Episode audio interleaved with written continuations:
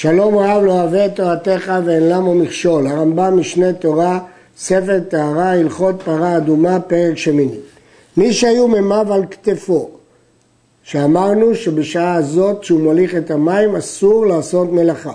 ועמד והורה וראיה לאחרים, או שדן דין, או שחלצה בפניו, או מענה, או שהראה לאחרים את הדרך, או שהרג נחש או עקרב, או נטל לו חליל מן השוק להצניעם, הרי המים פסולים. כל ההתעסקויות האלה בשעת הובלת המים פוסלים את המים. אפילו שהוא רק הוראת דין, זה פוסל.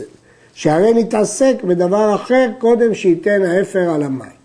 אבל אם נטל האוכלים לאוכלם, ואכלם כשהוא מהלך, או שהרג נחש או עקרב המעכבין אותו, הרי המים כשרים, שזה מצורך הולכת המים, הוא צריך לאכול בשביל ללכת, והוא צריך להרוג את הנחש והעקרב שמפריעים לו ללכת. זה הכלל. דבר שהוא משום מלאכה שעשהו קודם מתן האפר, בין עמד בין שלא עמד, פסל. דבר שאינו משום מלאכה, אלא התעסקות, אם עמד, פסל, ואם לא עמד, כשרים. היה מהלך במים, הלך עם מים על כתפו, ופרץ בשעת הילוכו מקום שילך בו. היה גדר והוא פרץ לו דרך.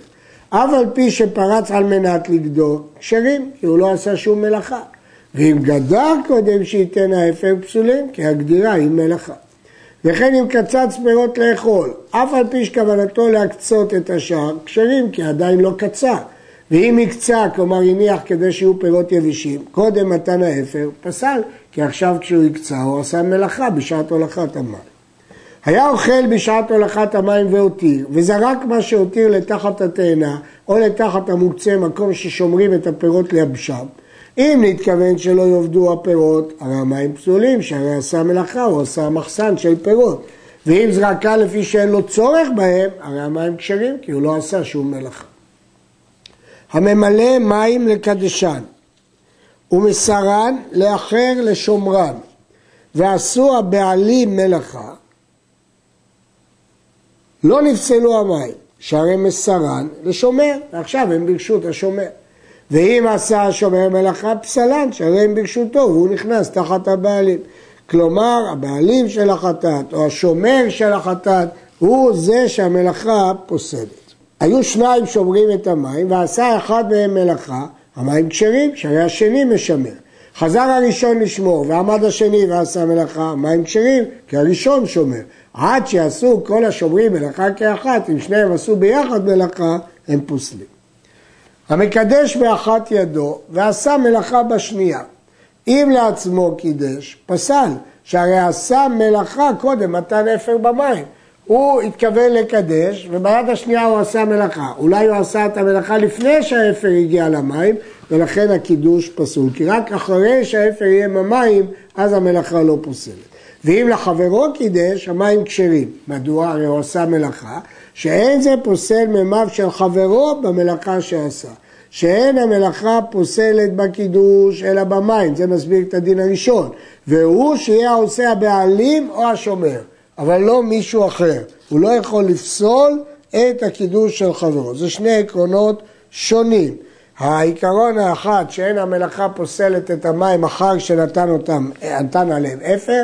העיקרון השני, אין אדם פוסל מים של חברו, אלא אם כן הוא שומר עליהם. המקדש לעצמו ולאחר כאחד, שלא פסול, שהרי נפסלו המים של עצמו בעסק שנתעסק בקידוש החברו. הרי הוא קידש לשני, תוך כדי שהוא מקדש לעצמו, אז אולי לפני שהמים, שהאפר שלו הגיע למים, הוא קידש את של השני, אז הוא עושה מלאכה. אבל אם קידש לשניים כאחת, שניהם שונים, לא, לא. שניהם כשרים שאין מלאכתו פוסלת מאחרים, כפי שלמדנו בהלכה הקודמת, שרק הבעלים או השומר, או השומר פוסלים, ולא אדם זר. הממלא לעצמו בשתי ידיו כאחת, בקידוש אחד פסול, בשני קידושים כשר. הסיבה שבשני קידושים כשר, כיוון שהביא שני כלים וקידש שני קידושים, ואם כן, מה אכפת לי שהוא ממילא בשתי ידיו? אבל מדוע בקידוש אחד פסול? החסדי דוד מסביר כיוון שנמלך לקדש קידוש אחד ורוקן את שני הכלים לתוך כלי גדול, העירוי הזה הוא מלאכה שלא לצורך, אבל עדיין זה צריך חיוב. קידש לעצמו בשתי ידיו כאחד, בקידוש אחד כשר, בשני קידושין פסולים. מילא וקידש בשתי ידיו כאחת לעצמו, שניהם פסולים. מילא לאחר בשתי ידיו כאחת, בקידוש אחד כשר, כיוון שהמילוי היה כהלכתו והמים שייכים לאחר, מה ששפך אותם לכלי שלישי אינו פוסל, כי מלאכה לא פוסלת במים של אחר. בשני קידושים פסול. למה? הדבר הזה תמוה. מדוע שיהיה פסול? הרי הוא מילא לאחר והוא לא פוסל מים של מישהו אחר. והדבר צריך עיון. קידש לאחר בשתי ידיו כאחת, בין מקידוש אחד, בין משני קידושין, שניהם כשרים, כי נתינת האפר הייתה כראוי, וגם אם הוא עשה מלאכה, אינו יכול לפסול מים של חברו. מילא וקידש בשתי ידיו כאחת לאחר, המילוי פסול והקידוש כשר. את החבית השנייה אינו יכול לפסול במלאכה, שהוא שאינו יכול לפסול במלאכה את מי, שחבר, את מי חברו שמולאו כראוי. אך החבית שמילא מים פסולה, שמא תוך כדי מילויה נתן את האפר על החבית השנייה ונחשב מלאכה בשעת המילוי. זה הכלל. כל מילוי שעשה עמו מלאכה, בין שמילא לעצמו, בין שמילא לאחר, פסול. וכל מים שנתמלאו כהלכתן ועשה מלאכה קודם שייתן את האפר, אם היו המים שלו הרי הם פסולים, ואם היו של אחר כשרים. פה הרמב"ם מסביר בעצם את כל ההלכות שהתקשינו בהן קודם. מה שאמרנו שאדם לא יכול לפסול מים של חברו, זה במים שהתמלאו כהלכתם. רק שהוא עשה מלאכה בין המילוי לבין הקידוש. אז לעצמו כשר ולאחרו פסול. אבל אם הוא עשה בשעת המילוי מלאכה, גם לאחר זה פסול. וכל דבר שבידו ועשה מלאכה בין שיש שם שומר שאינו עושה מלאכה בין שאין שם שומר פסל, כי זה בידו. ודבר שאינו בידו ועשה מלאכה, אם יש שם שומר לא פסל, כי זה באחריות השומר, ואם אין שם שומר, פסל. האומר לחברו, קדש לי ואקדש לך, וקידשו זה לזה, הראשון כשר והשני פסול. מדוע? שהרי קידש בשכר. בשכר זה שאתה קידשת לי, אני אקדש לך. אז הוא קיבל שכר, קידוש בשכר פוסל. אמר לו, מלא לי ואמלא לך, ומילאו זה לזה. הראשון פסול. למה? הרי המילוי לא פוסל בשכר, לכן האחרון קשה. למה הראשון פסול? הואיל לכוונתו שימלא לו חברו חלף מילוי זה, הרי זה כממלא לו, למרות שעכשיו הוא ממלא לשני, זה כאילו ממלא לעצמו, כי הוא רוצה שתמורת זה השני ימלא לו. אז לכן זה כממלא לו ולאחר שהם פסולים. והשני כשר שהמילוי בשכר מותר, והרי לא עשה מלאכה אחר שמילא ואין בכוונתו מילוי אחר.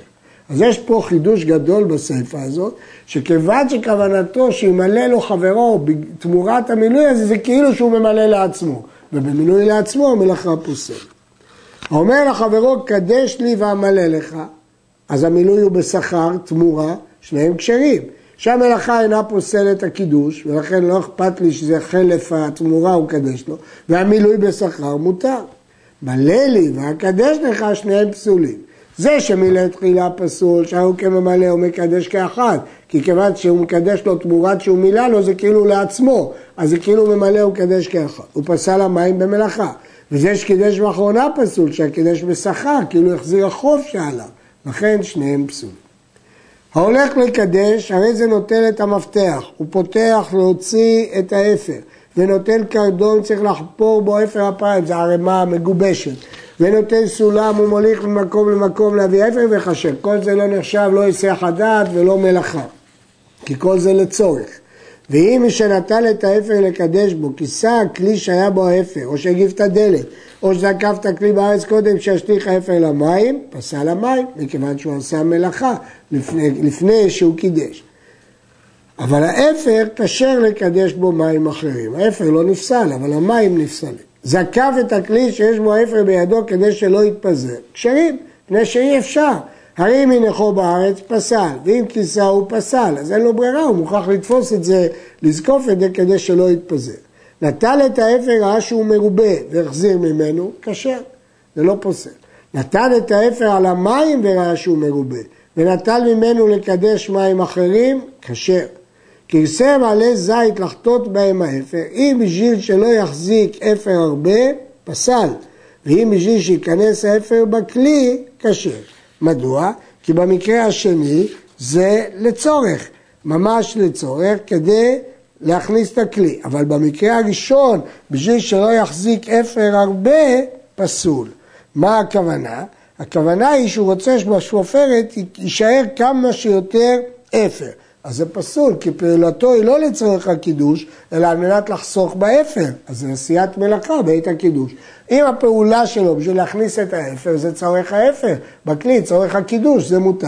אבל אם זה צורך כדי לחסוך אפר, זה אסור. עד כאן.